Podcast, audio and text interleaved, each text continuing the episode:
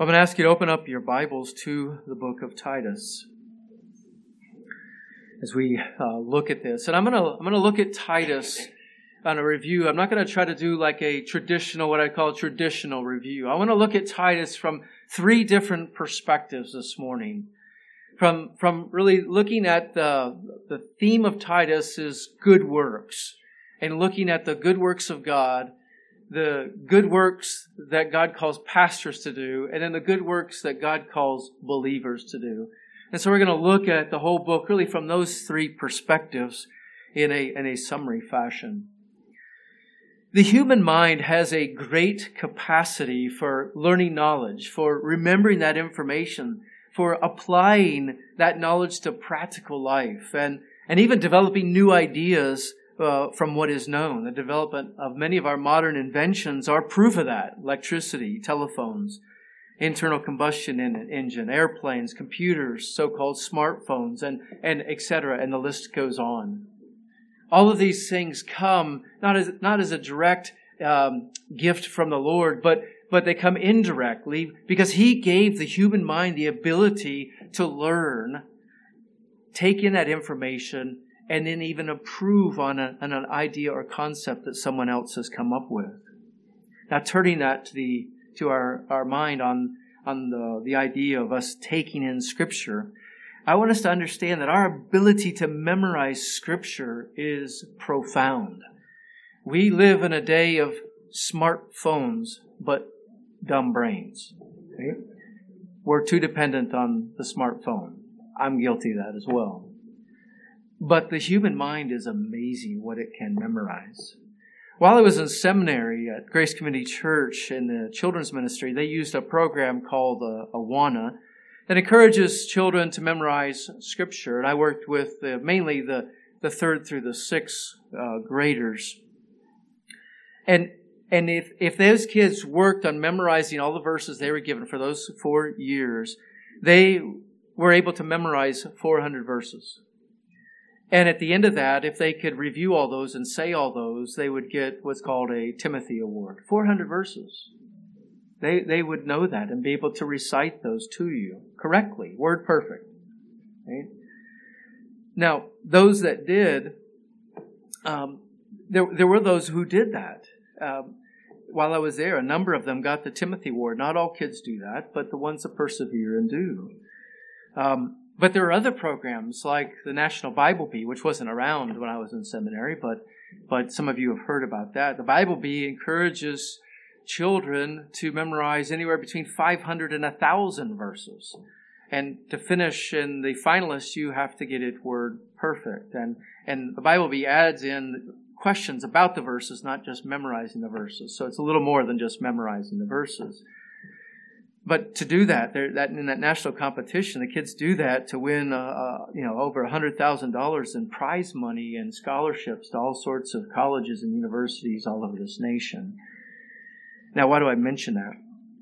Well, while the earthly rewards of memorization keep kids motivated, whether it's for the Timothy Award or, or a citation award or for the lure of that hundred thousand dollar prize if you if you finish as a, a finalist, the top finalist in the senior division, why, why that keeps kids memorizing for that earthly reward, there's no guarantee that all that memorization is going to result in any kind of heavenly reward or heavenly benefit or spiritual benefit. What I mean by that, it's not that there's not value in the Word of God, but it's that we have an innate ability as humans to take in scriptural truth, spiritual truth, and then do nothing with it. We just keep it as information, as factoids in our heads. Humans have a, a, sinful disposition that prevents them from absorbing and being spiritually impacted by the Bible verses they have learned. It's like a, it's like a spiritual firewall. The, the verses are on one side of your head and, and you just can't penetrate the spiritual heart. I'm just using it as an analogy, not to teach you something about um, our our brains. The, the un, unconverted heart is is it's like a firewall that that rejects all the truth that is thrown at it. And history has no shortage of children who, after memorizing hundreds of verses, and after receiving the instruction of faithful parents and seeing the witness of a faithful church, then completely reject the Christian faith in their high school or college days. Perhaps in the days ahead, some of them will come to faith and, and all that memorization will yet bear fruit in, in their lives. But as of today, all their head knowledge has been spiritually unprofitable. But unconverted children aren't the only ones who take in God's truth and don't benefit from it or don't do anything with it. Because of the sin that remains even in the converted flesh, um, we who are converted tend to hear God's truth without spending enough time to, to meditate on that truth and, and to apply it to our lives. There's a tendency to go in one ear and out the other. And when that happens, there's no profit.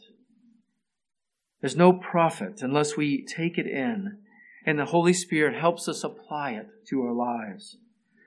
Now, in wrapping up our study of the Apostle Paul's inspired letter to Titus, let's not treat it like another completed project that we close up and, you know, close the toolbox and then forget about it while moving on to something else. Think about what you've learned and what you've been reminded of in some cases. Think deeply and meditate on these things and keep doing that. Contemplate what that, that God has given us these truths of Titus in order to enrich our praise of Him and to deepen our worship of the one who has saved us, the one who has saved you, and the one who has made you an heir. We're to keep pondering these truths and asking the Holy Spirit to use them to convict you of sin and to help you assimilate these truths into the character and practice of your everyday life. These things are to become part of your spiritual DNA, part of the way that you think about the world as you live it. And this morning we're going to remember Titus by looking at three categories or three perspectives of good works that with the aid of the Holy Spirit are given to renew our minds and transform our lives. God's good works, the good works that God calls pastors to do, and the good works that God calls believers to do. And with this in mind, I want to do this review since Titus isn't all that long. We're just going to read it together this morning. And I'm going to read it uh, from the Legacy Standard uh, Bible this morning. Titus, beginning in Titus 1. Paul, a slave of God and an apostle of Jesus Christ, for the faith of God's elect and the full knowledge of the truth which is according to godliness, in the hope of eternal life, which the God who cannot lie promised from all eternity, but at the proper time manifested his word in preaching, with which I was entrusted according to the commandment of God our Savior. To Titus, my genuine child, according to our common faith, grace and peace from God the Father and Christ Jesus our Savior. For this reason I left you in Crete, that you would set in order what remains and appoint elders in every city as I directed you. Namely, if any man is beyond reproach, the husband of one wife, having faithful children who are not accused of dissipation or rebellious.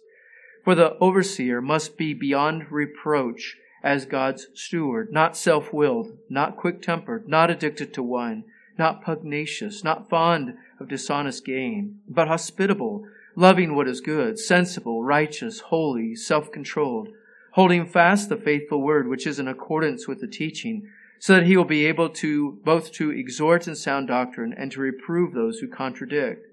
For there are many rebellious men, empty talkers and deceivers, especially those of the circumcision who must be silenced because they are upsetting whole families, teaching things they should not teach for the sake of dishonest gain.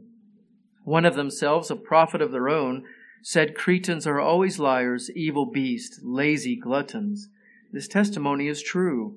For this reason, reprove them severely so that they may, may be sound in the faith, not paying attention to Jewish myths and commandments of men who turn away from the truth to the pure, all things are pure, but to those who are defiled and unbelieving, nothing is pure. Both their mind and their conscience are defiled. They profess to know God, but by their works they deny him, being detestable and disobedient and unfit for any good work. But as for you, speak the things which are proper for sound doctrine.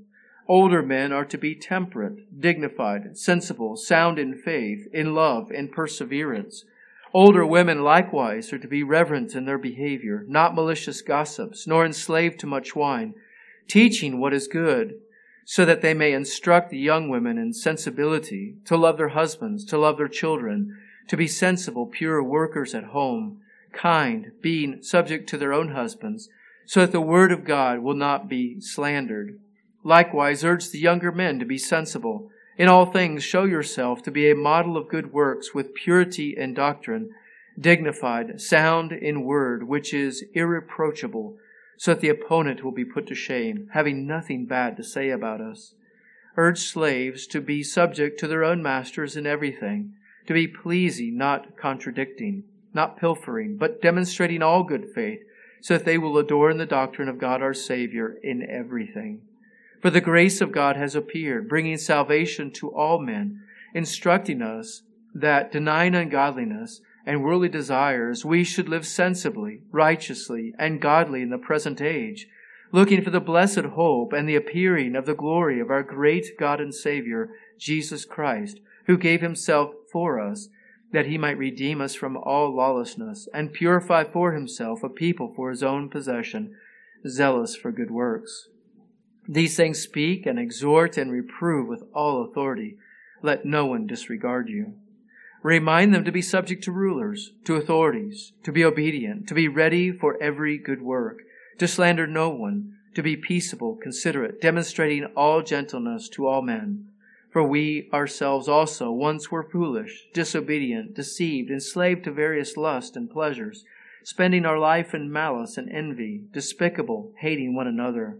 But when the kindness and affection of God our Savior appeared, he saved us not by works which we did in righteousness, but according to his mercy, through the washing of regeneration and renewing by the Holy Spirit, whom he poured out upon us richly through Jesus Christ our Savior, so that having been justified by his grace, we would become heirs according to the hope of eternal life. This is a trustworthy saying, and concerning these things I want you to speak confidently so that those who have believed God will be intent to lead good works, to lead in good works. These things are good and profitable for men. But avoid foolish controversies and genealogies and strife and conflicts about the law, for they are unprofitable and worthless. Reject a factious man after a first and second warning, knowing that such a man is perverted and is sinning, being self condemned. When I send Artemas or Tychicus to you, be diligent to come to me at Nicopolis, for I have decided to spend the winter there. Diligently help Zenas the lawyer and Apollos on their way so that nothing is lacking for them. And our people must also learn to lead in good works, to, to meet pressing needs, so that they will not be unfruitful. All who are with me greet you. Greet those who love us in the faith. Grace be with you all. And Lord bless His word in our lives. We started the study of Titus in October 2020, and here, um, now 53 messages later, this is the 54th, if my count's right, uh, we are wrapping it up. We've looked at the details, and you can always go back to the messages online and, and hear the details. Today, what we want to do is take a, a little bit of a, a helicopter ride looking at some of the transcendent truths the over the large picture that to help us remember the book of Titus. Um, and again, we want to do this through through three perspectives, or or um, looking at it from three different angles. The, the the works that God has done, the works that the pastor is called to, and the work that believers are called to. So first, the works of God. Let's look at the good works of God that we see from Titus. All right, I'm not, uh, it's be easy to get on a rabbit trail and just start chasing the good works of God over the Bible, but we're going to stay focused in Titus because you would like to get finished before lunch burns or before the sun goes down. Um, but we're reviewing Titus, so we'll, we'll limit ourselves to Titus. And I'm not going to look at these things in a, what I would call a, a logical or, or chronological or historical viewpoint. I'd like to look at them in the order of the kind of how they appear in this letter of Titus. And so even from, from Titus 1 1, in a passage that some might just pass over as, as, as a mere greeting, an introduction to a letter, and it is that. But some might just look at it as a mere formality. Even there, we see something of the, the good works of what God has done. And, and what is that good work? God did a good work in giving his apostles to the church. You might not have ever thought about that. But he says there in verse 1 Paul, a bondservant of God and apostle of Jesus Christ, or a slave of God and apostle of Jesus Christ. This is uh, apostle with a capital A. This is these. He is one of the apostles, one of those appointed by God. The, re- reason I talk about the capital A is because the word apostle really just means one who sent, a, a, like a messenger. Right? But this is this is the office of apostle. Our Lord Jesus appointed Paul among and others, uh, eleven other men, twelve if you count Matthias, who was added in. Then these men were a gift given to the Lord. Jesus poured his teaching and life into these men for three years and then commissioned them to be the, the foundational strategic leaders of the church, to guide the church through its, its uh, formation and through the early years, and to be a vessel through which God provide, would provide additional revelation. And they would authenticate that revelation. In Ephesians 2.20, I'll make one exception to going outside of Titus here, or at least one. Um, God tells us that, that we who are believe, we who have believed in the Lord Jesus are, are described as God's household. And having been built on the foundation of the apostles and the prophets, Christ Jesus himself being the cornerstone, in whom the whole building being fitted together is growing into a holy temple in the Lord. So imagine what kind of house would have been built without a foundation. You lay the cornerstone. It's kind of an older method where you take a cornerstone and, and you set that, and then everything is built off the cornerstone. That's, that's the image that we're given in Scripture. Christ is that cornerstone. The apostles and the prophets, uh, meaning probably the New Testament prophets, are that foundation. Without the apostles, there's not a foundation to build on. And obviously, that the the whole idea of building without a proper foundation is very foolish, and God's not foolish. But I, just point point these out to say this is one of the gifts that God has done. He has given us the apostles. And you might say, well, the apostles aren't here today, and that is true. We don't have apostles with capital A here with us today but they have given us through through the Lord and through through the moving of the Holy Spirit the Lord has given us their ministry through the pages of Scripture. And, and that's why Paul's letters are included. They were personal letters, but they were inspired by the Holy Spirit to benefit you and I today. So we benefit from the apostles' ministry even today. And again, just to emphasize this, I'll, I'll just read briefly from Ephesians 4 where the Lord says there, and he gave some as apostles, and some as prophets, and some as evangelists, and some as pastors and teachers for the equipping of the saints for the work of service, to the building up of the body of Christ, until we all attain to the unity of the faith and the knowledge of the Son of God, to a mature man, to the measure of the stature which belongs to the fullness of Christ.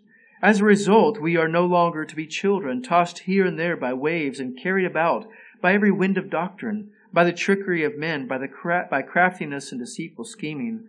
But speaking the truth in love, we are to grow up in all aspects into Him who is the head, even Christ, from whom the whole body, being fitted and held together by what every joint supplies, according to the proper working of each individual part, causes the growth of the body for the building up of itself in love. So, again, Paul, through the inspiration of the Holy Spirit, is using a little different analogy. No longer a building, but a body or the body that's growing. But the, the point I'm making is the Lord gave the apostles as part of that gift. And we enjoy that, that good gift today. The reason that we can grow and mature in the faith and not be tossed here or there in the wind is in large measure due to these men's faithfulness. Yes, ultimately God for giving us scripture, but they were the vehicle through which that scripture was communicated, which that revelation was communicated. So God did a good work when He gave us the apostles. Um, God did a good work in revealing His truth to us. You know, before we were saved, and maybe you've heard people say this, they, they think that they can discover truth. They think that either through philosophy or through scientific experimentation or through more degrees at the university, that, that they can discover truth. But the reality is we would never know the truth. We would never know anything about God if He didn't reveal Himself to us. We would be that spiritually hardened that we would never come to the right conclusions about God without Him manifesting Himself to us, without Him revealing Himself to us. He has manifested His truth to us in the pages of Scripture, but He's manifested His truth to us in the person of Jesus Christ, the, the living Word. And subsequently, through the preaching of His Word, that of the Word that was once delivered for all to the saints. And it's through the foolishness of preaching that God's wisdom is made manifest is through the foolishness of preaching. I use that word the way Scripture does foolishness. Preaching is foolish from the world's perspective. How is that going to change anything? Well, if it were my word, it wouldn't change anything. But it's God's word. And so it has power. It has power that the Holy Spirit uses to, to awaken you, to instruct you, and to lead you. Uh, the Psalms say, in, in your light, speaking to God, the psalmist says, in your light we see light. We don't even see light until God opens our eyes to behold it. Right? It's in His truth that we understand truth and come to know truth. God did a good work when He richly poured His grace upon us. You, you read this in various places through there. I mean, in chapter one, He talks about God giving us the promise of eternal life, the God who cannot lie. Right? Do you understand why that's written? The God who cannot lie has promised eternal life to all those who believe in Jesus Christ. He's promised. Why is Paul saying this? Why is God saying this? To help you understand that it's His promise. He's going to do it. It's not something you earn. Right? But because you have that promise and you can rely on that promise, you can live differently. You're no longer trying to earn God's favor. You're no longer trying to, to make sure that you uh, are on the right side of history. Beloved, you're already on the right side of history if you believe in Jesus Christ. Right? He has made you His already by His promise. And He is the one who cannot lie. You know, political leaders come and go, and most political leaders lie to get there. Hmm? But not our righteous Lord. He is not a liar. When he makes a promise, then he will fulfill it. And in fact, he planned the path to fulfilling that even before he created the world.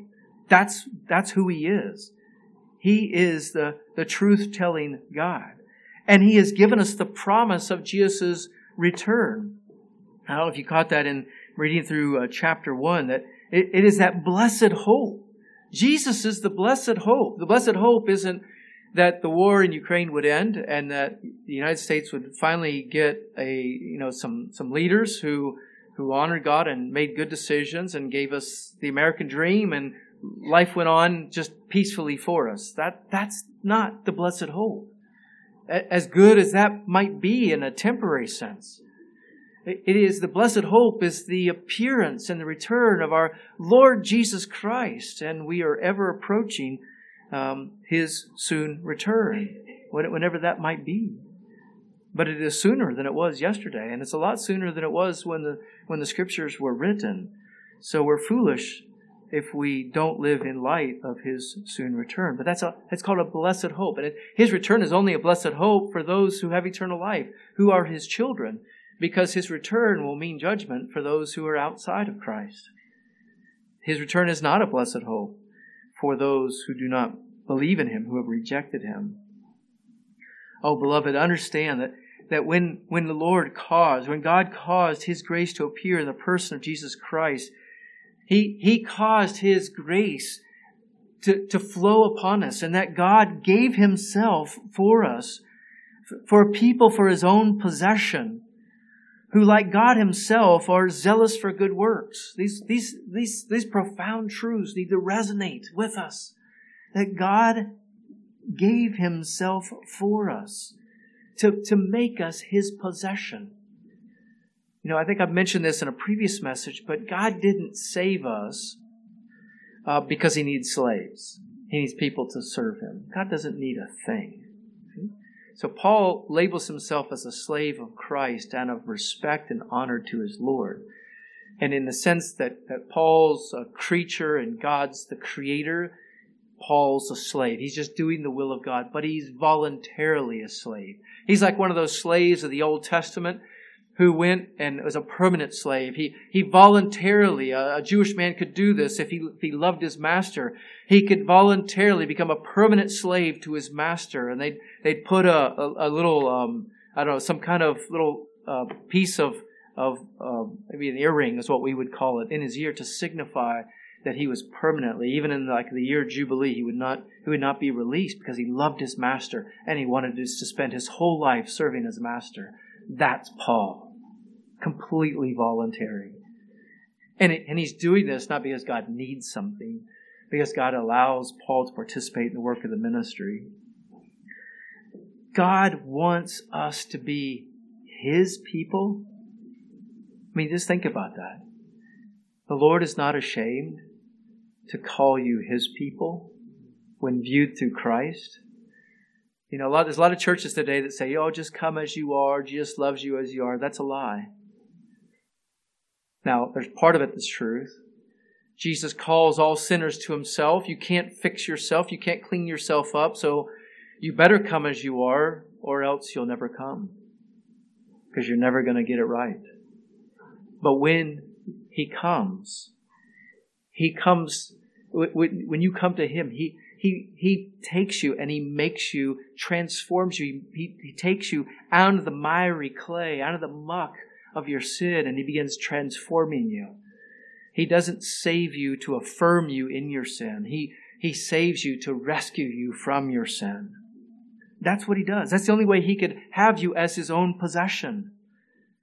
And because God is a God who is zealous for good works. I don't know if you ever thought about that. God loves to do good works. And creation is full of them. It's why he created. I'm, I'm sure one of the main reasons he created because he just loves to do good works. And he wants to have people that, that do the things that he likes to do. Right? And, and we've, we've seen that. But understand, when you're doing good works, you're, in a way, you are just showing, you're just a, a small servant of Christ, of the Lord God, you are showing the world and showing other believers what God is doing. Beloved, when, he, when the kindness and, and, and affection of God our Savior appeared, He saved us not by works of righteousness, which we have, which we did in righteousness. You, you saw the description of us in, in verse, uh, chapter 3 when we, when we read through that. We were also once foolish ourselves, disobedient, deceived, enslaved to various lusts and pleasures spending our life in malice and envy, uh, hateful, hating one another. It's not the kind of person you would look for to add to your family. If you want to put an advertisement out in the paper, looking to adopt somebody in my family, you wouldn't use, you wouldn't go looking for that type of person. But that's who God went looking for. And He says, you know what? I'm going to love you. And I'm going to love you. Yep, you're ugly in your sin. But wait till you see what I do with you when Christ gets a hold of you. And he sees you for who you will be, not for who you are. That's what the Lord does. He regenerates you. He, through His mercy, He pours out His Spirit upon us, renewing your mind and transforming your lives. And He doesn't just give you a little bit. He, scripture says He pours out His Spirit richly upon us through Jesus Christ, our Savior. In a future message, we're going to talk some about, uh, later this year, talk about the Trinity. But here's one of those verses where we see the three persons of, of the Godhead in one scripture. That God is, is uh, the Father is pouring out His Spirit upon us through Jesus Christ, our Savior. In the meshing of truth, all must be God, and yet the one God, not three. And, and the good work that God did is He justifies by His grace so that we have become heirs according to the hope of eternal life. Again, he, he, His plan was to add us to His family, right? to adopt us. Again, having transformed us. And He has provided us instruction and guidance on how we are to live.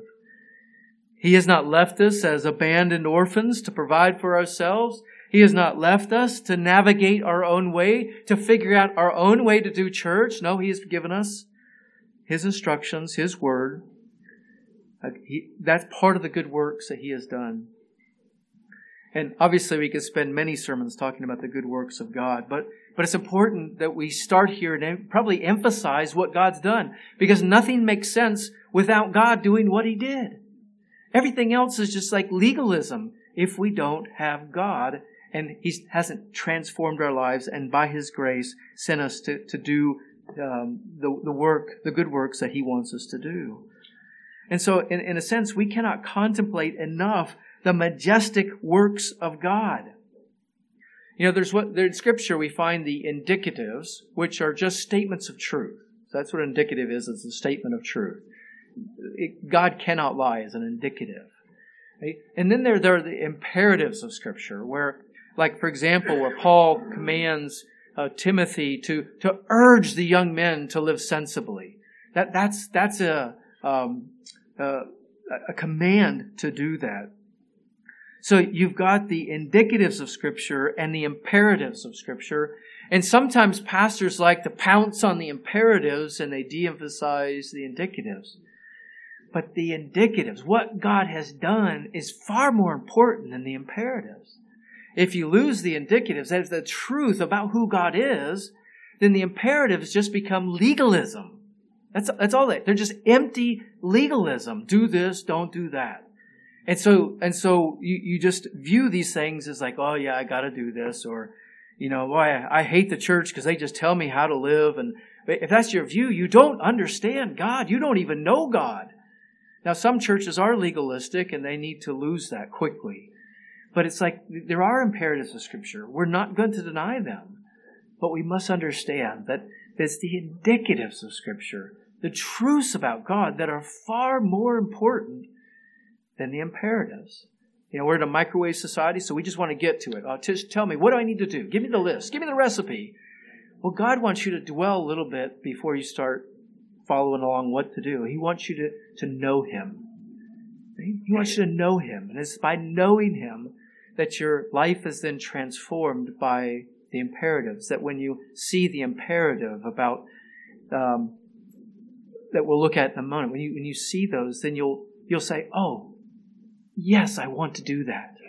Now you might need some encouragement to do it, but nobody's going to have to like twist your arm to do it. If somebody's twisting your arm to do something Scripture tells you to do, you need not to focus so much on the indicative I mean, on the imperative, but on the indicative, on the truths. Focus on, what, who God is and, and what He has done for His children.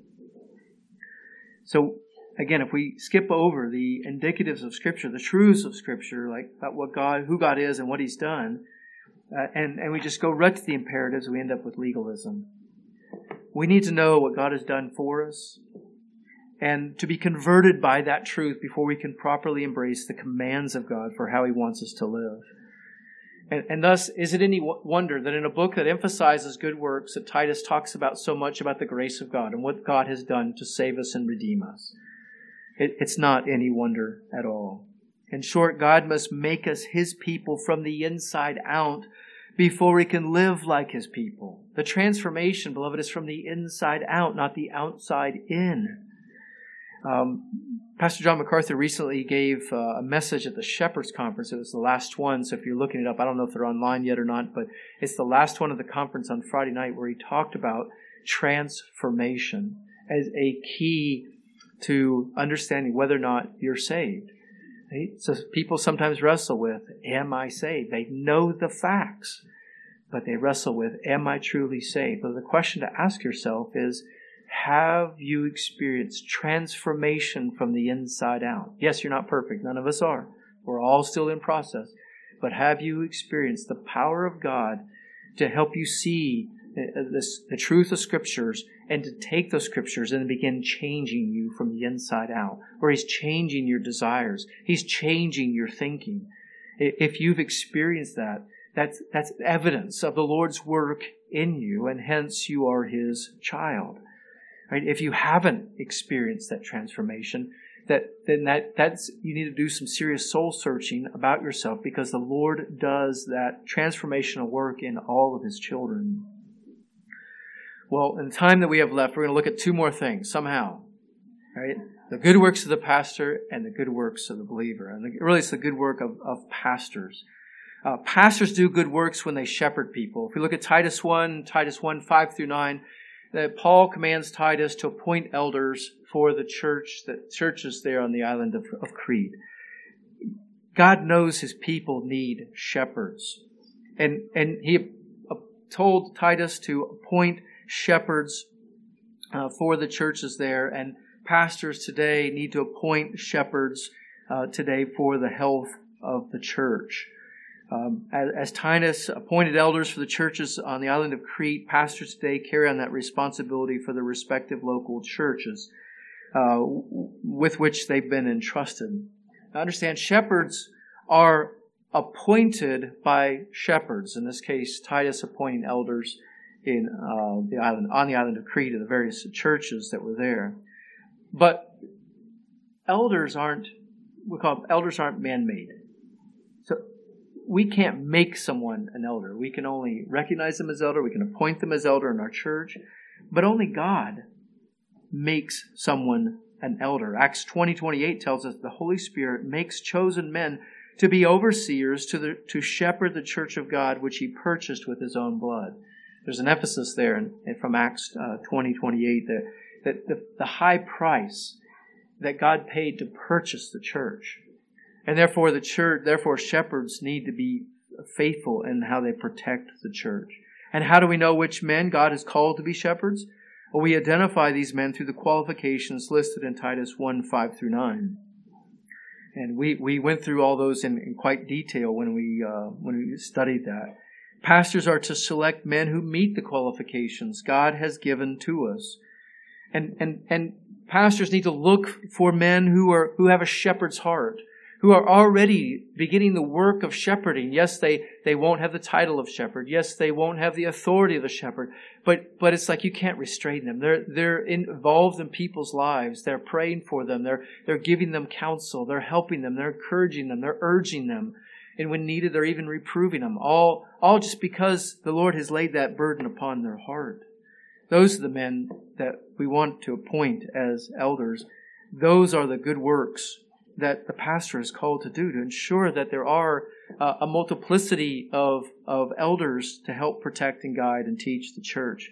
Elders do good work when they lead by example. This is implicit in, in chapter 1 of Titus with all these qualifications that are, that are given there. The reason why those qualifications are so important is because those qualifications help exemplify what a, a mature, godly person looks like and elders must be able to lead in that. And, and if they can't, then, then they should not be there. Um, it is important. And then this, the idea of leading by example becomes explicit in, in chapter 2 of Titus, where Paul commands Titus to show yourself to be a model of good works, in, with purity and doctrine, dignified and in sound, uh, dignified, sound in word, which is irreproachable, so that the opponent will be put to shame having nothing bad to say about us. Now, elders are to, to live with integrity. And living with integrity this way means that those who oppose the gospel will have to invent false accusations. Oh, they will still throw their accusations, but they're going to have to make them up.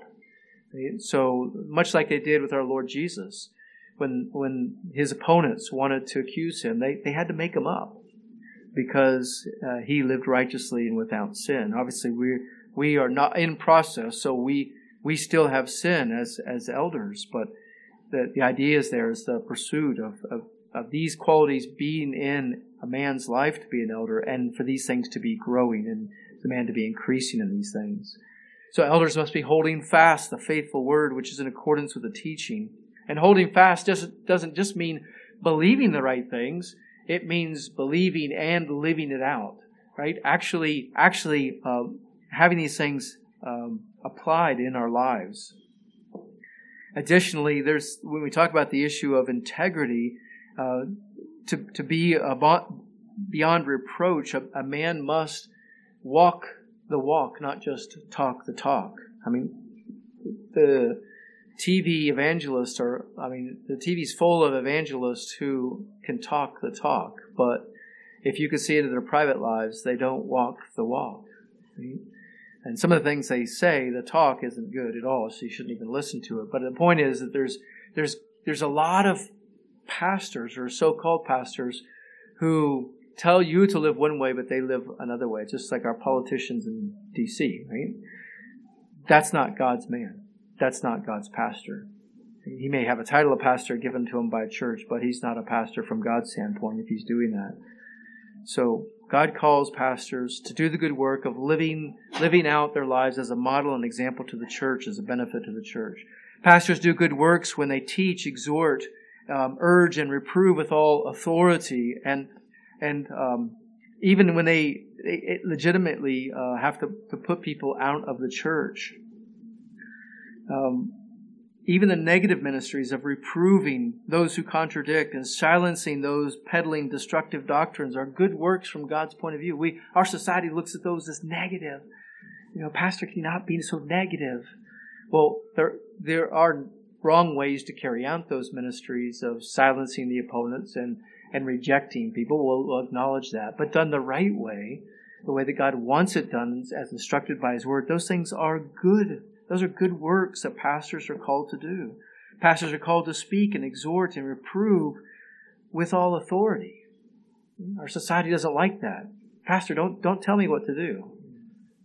Well, I won't on my own personal authority, but I'm trying, uh, I speak in this pulpit, I speak as from God. So the authority is not my own. I've repeatedly said, don't just take my word for it. Look at the Word of God.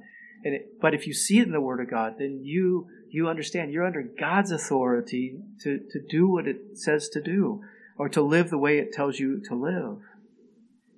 Pastors are to teach the things which are proper for sound doctrine. This includes instructing and urging men to, to live lives as men and, and encouraging women to live their lives as women and even slaves, uh, modern application employees, to, to serve their earthly masters in a way that manifests that they're a, a person who has been saved and transformed by God's grace. You know, there's a, maybe this is a, as good a place as any to in, introduce this. There's a, a book, a new book, two books written by Chris Mueller, who has a lot of helpful resources um, out there. And I, I, saw Chris at the Shepherds Conference, and he's written these books. Uh, one of them is called Let the Women Be Women and Let the Men Be Men. Um, and these are books that are the result of his own studies of Titus, and also he wrote these to help train men and women on their respective roles from the Word of God. And so we've got a copy of these books um, for each of you. Um, so this morning they're on the, the back table. So any any of you um, 18 or older women get one of the women woman books, men get one of the men books and read them and apply what you learned. It's very, very helpful uh, for you. So don't don't forget about that uh, at the end. But but the idea is that's that's what we're wanting to do is is help you. God is if you're a man, God has made you a man. God has certain things that He wants you to do as a man. If He's made you a woman, there's beauty and there's loveliness and there's great value in the kingdom of God and living as a woman. So Chris Mueller's book helps you understand Scripture, it'll encourage you, and it'll really dovetail well with with um, uh, all that we've learned from Titus. Uh, consider it kind of a um, as a thank you gift from your pastor for enduring all the many messages uh, from Titus, but to encourage you to, to, to do what is right. Um, so this, these are the good works that, that God calls pastors to do. Now let's look at the time we have left at the good works of the believer. Believers do good works by learning and accepting correction from their elders. It stands to reason that if pastors are to teach, to preach, to reprove, to exhort, that the, then the believers do good works by learning, putting into practice, accepting correction um, that's that's that's offered for their good, and and running with that, cooperating with that. Now, the letter of Titus uh, is written to Titus. It's from Paul to Titus. So he's he's addressing someone in a pastoral role. So the the commands to us as as individual believers isn't in Titus, but it's implicit there because Titus is to teach these things. He's to urge these things. He's to reprove. He's to correct. He's to help train in righteousness. So by application, because this letter was meant to be read by the church, the church is to see that as their calling. It's implicit. The Lord is inviting you to learn, to, to, to apply these things to your life, and even do the what's really hard, accept correction. No one likes accepting correction. But you do when you when you receive that correction, as if you would receive it from the Lord, right? it, it brings great joy to your pastor, to pastors, as well to God Himself. Again, you're not obeying uh, the pastor's personal authority. Right? You have to look at it as the derived authority that a pastor has from the Word of God. So you do a good work by learning, doing all you can to learn and apply yourself to the Word of God. Believers do good works when they support elders' leadership in matters of church discipline. Our church hasn't had to, to walk this path yet, but one day we inevitably will have to do that. There are rebellious men who absolutely must be silenced. And there are factious men who absolutely must be rejected. And when that day comes, I can't do that alone. I'll need the help and support of the church. We will do it. We will walk that path uh, for the glory of God and in the best manner that we can for His glory. The world may not understand it. The world may ridicule it and say that we're harsh and judgmental, we will walk the path of love and obedience in the scriptures. But I won't be able to do that alone. I'll need your help. And the other, the other elders that Lord will provide for us in the future will need your help as well. Believers do good works when, when they exercise discernment. Just think about this. Elders are to instruct and reprove so that the church is sound in the faith, not paying attention to, in this case, Jewish myths or teachings that distract. You could just, you could just say, there are things in this world. The world's full of, of evil, but it's also full of just like neutral things that will just simply distract you, simply waste your time. Um, Facebook is a really good example. It can be good. It can be a good way to stay in touch with family. It can be a good witness tool, but it also can just be a, a black hole of time wasted. Right? So you need to be discerning. I can't be there with you. You've got to learn how to exercise discernment on your use of time, what you do, how you're spending your time, because there are good works God wants you to do. Remember, we looked at that good works, that when God saves you, that He's prepared good works for you to do, each one of you. And even that passage I read earlier from Ephesians talks about the proper working of each individual part. You know, sometimes people can come to a church and they'll say, Well, I don't really see that I make any difference coming. But I believe Scripture. And so Scripture says that for our church to mature and to grow, we have, it requires the proper working of each individual part. You may not understand your part, how your part contributes to the larger whole. Your goal is not to try to understand. Your goal is just to serve and to get engaged, to encourage other people because our church won't be what it needs to be without your involvement, without you being here. You can't do this live stream. I understand there's time to live stream when you're sick and, and we've been through two years of, of some of that. I'm not saying don't live stream, but I'm saying is church can't be live streamed. That requires your interaction. It requires you to be here, to meet people, to interact. And, and now that doesn't happen just on Sunday, but Sundays is when we're all together and you begin to build those relationships that then give you ministry opportunities through the week. And, and so being together is very important. But again, just exercising discernment on how you use your time. Um, discernment is needed so that believers avoid foolish controversies that are unprofitable and worthless. You know, the last thing you want to do at the end of your life is, is have a bunch of regrets and say, well, I just wasted it. I wasted it. You know, whatever, whatever your hobby is, and there's nothing wrong with hobbies in the right place, but you could say, you know, just say it's golf and you just golfed your life away. At the end of your life, you know, you played every golf course in the United States and You got the best scores and all that. But at the end of your life, what does it amount to? No one's going to remember. And more importantly, you haven't made the world a better place. You haven't even made your church stronger by your participation because you're so busy playing golf. So just, again, I'm not anti golf. Hear me. Um, I'm one of those pastors that doesn't play golf, but I'm, I'm not criticizing those who do. Golf's fine. But i am just giving that as an example of how you can get to the end of your life and you just realize, you know, I just wasted my time. So don't get to the end of your life. Right? Look now, be discerning. And that's a good work that God wants you to do. And believers do good works when they embrace their God ordained age and gender roles and station of life. So we've talked about this. I don't have to say too much more. But just, just realize that, that, that God has given older men good works to do that are different from the younger men. Right? Slightly different role. And God has given older men a role that is different than older women. The older men are, are, do good works when they're temperate, dignified, sensible, sound in faith and love and in perseverance. Older women do good works when they're reverent in their behavior, not malicious gossips or enslaved to much wine, teaching what is good so that they may instruct the young women in about sensibility. Uh, younger women do good works by learning from the older women what it means to be a sensible young woman, namely to love her husbands, to love their children, to be sensible, pure workers at home, kind, being subject to their own husbands, so that the word of God will not be slandered. Young men do good works when they are sensible following the example of their elders and, and striving to show themselves as examples to other, other people and, and, and living in such a way so that they are irrepro- their lives are irreproachable, so that opponents will have nothing bad to say about them.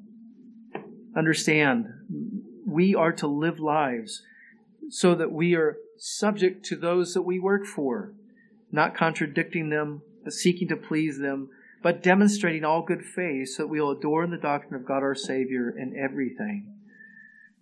Beloved, understand that, that, that the good works we're called to do are, are the way that you adorn the gospel. The, the, the language there is the language of clothing. You're putting on the clothing. Right? You're putting on the clothing of a Christian because you are a child of God. Right? The, the clothing of a Christian doesn't make you a child of God. You are a child of God, so therefore put on that clothing. And, and that's, that's what uh, Titus, um, the letter of Titus calls adorning the, the doctrine of God our Savior. So if you're a child of God and you aren't living obedient to some of the things that God tells us to do, you are giving the enemy reason to slander God's name and, and you are not adorning the gospel of God, your Savior, in every respect. And you need to do that. So, you know, ask the Lord to help examine your life and see the areas of your life that need to change. Believers do good works when they're subject to rulers and authorities. Believers do good works when they meet pressing needs. That's how uh, Paul ends this letter with the idea that, that God has poured out His grace upon each one of us. He's provided us the ability to do good works, good deeds, meet pressing needs, whatever those are. At the end of the letter, the, the pressing need is, is to help uh, Zenas the lawyer and Apollos on their way. But there are other needs that, that God's going to put right in front of you. Could be financial needs. It could be just physical needs of, of helping someone else do something within the body of Christ. There are needs that, that just come to you. You see somebody who looks down and out and discouraged, right? There are people within our own body who aren't even here, probably aren't, well, they aren't here this morning, who need your encouragement. So again, that, notice not just who's here, but who's not here, right? And please call them. You might not know, even know them. That's why we have a directory. Right? Use that directory. Check out who is here. Not, not for any like, uh, attendance list, but look at it as a ministry list, right? Who, who do I need to call? Who do I need to pray for? Um, you know, that's what we're looking for is to be eager to do good works that God puts right in front of us. You know, God has poured out His grace upon us who are undeserving of His grace. God has saved people who could not save themselves. God has justified those who are rightly condemned. God has regenerated and renewed those who are degenerates. We are all were there. God has made heirs of those who were his treasonous enemies. And God did all this so that his children would be intent to lead in good works and to be careful to engage in good deeds that are good and profitable. If you do these things at the end of your life, you're going to rest, rest easy, and just say, Thank you, Lord. Right? I didn't live a perfect life. None of us do. But you helped me to make good use of my life. It was well spent. And, and, you know, the Lord is the one who judges that.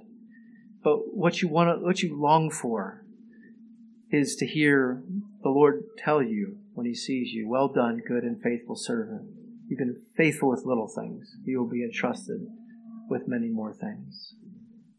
Well, think about where I started. I warned you that there's a danger that each one of us faces. And that danger is that we would just simply hear the, the message of Titus, let it go in one ear and out the other. The danger is that we would not soak in the truths of Titus, and we would quickly put these things out of mind, especially the ones that are contrary to our culture about men being men, women being women, and, and what God calls us to do there. Uh, God's truth is designed to instruct us, teach us, correct us, reprove us, and train us in righteousness. In short, the scripture is given to renew our minds and transform our lives. And if that renewal and transformation is not an ongoing process in your life, then you need to do some serious self examination about whether you really are a child of God. Understand that, that becoming a child of God is as simple as believing that Jesus, as God, died for your sins. He lived a perfect life. He died for your sins. He rose again and he ascended on high. And if you believe that He paid the price for your sins, today can be the day of your salvation. Don't delay that. Don't procrastinate that. God wants you to believe in His Son. Understand that if you are not sure where you are with the Lord today, don't delay that. That's, that's, the, that's like the epitome of wasting your life.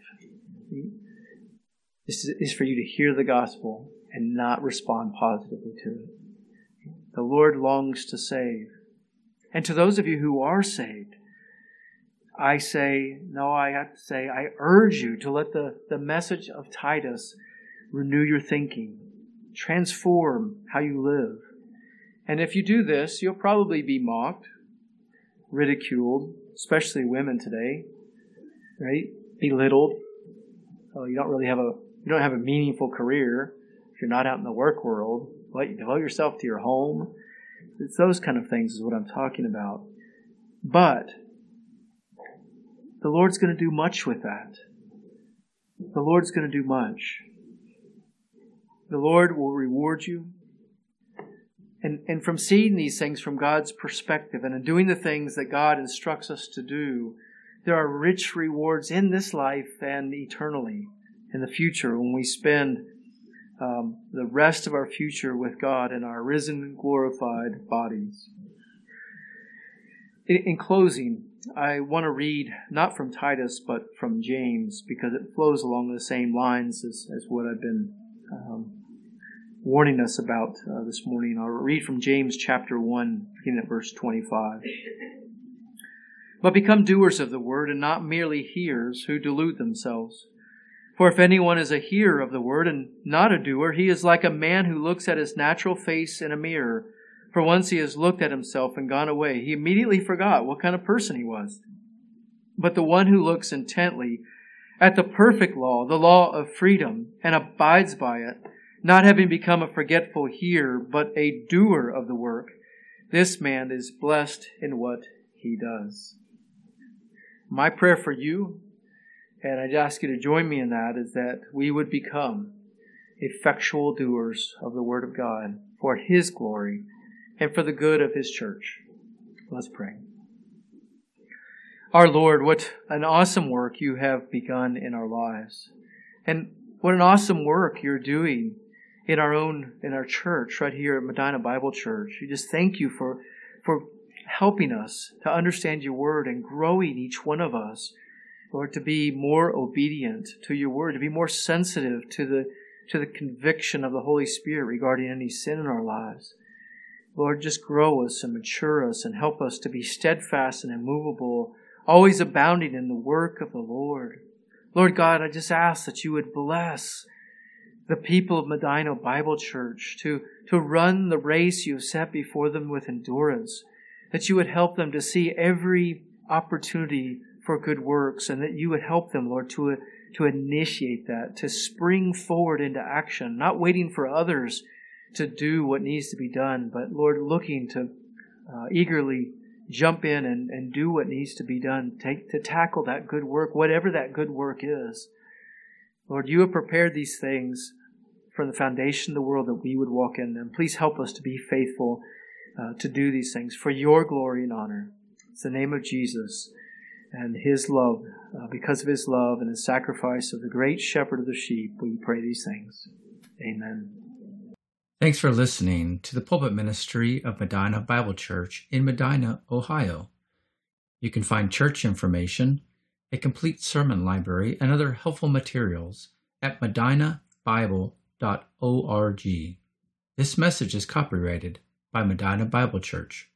All rights reserved.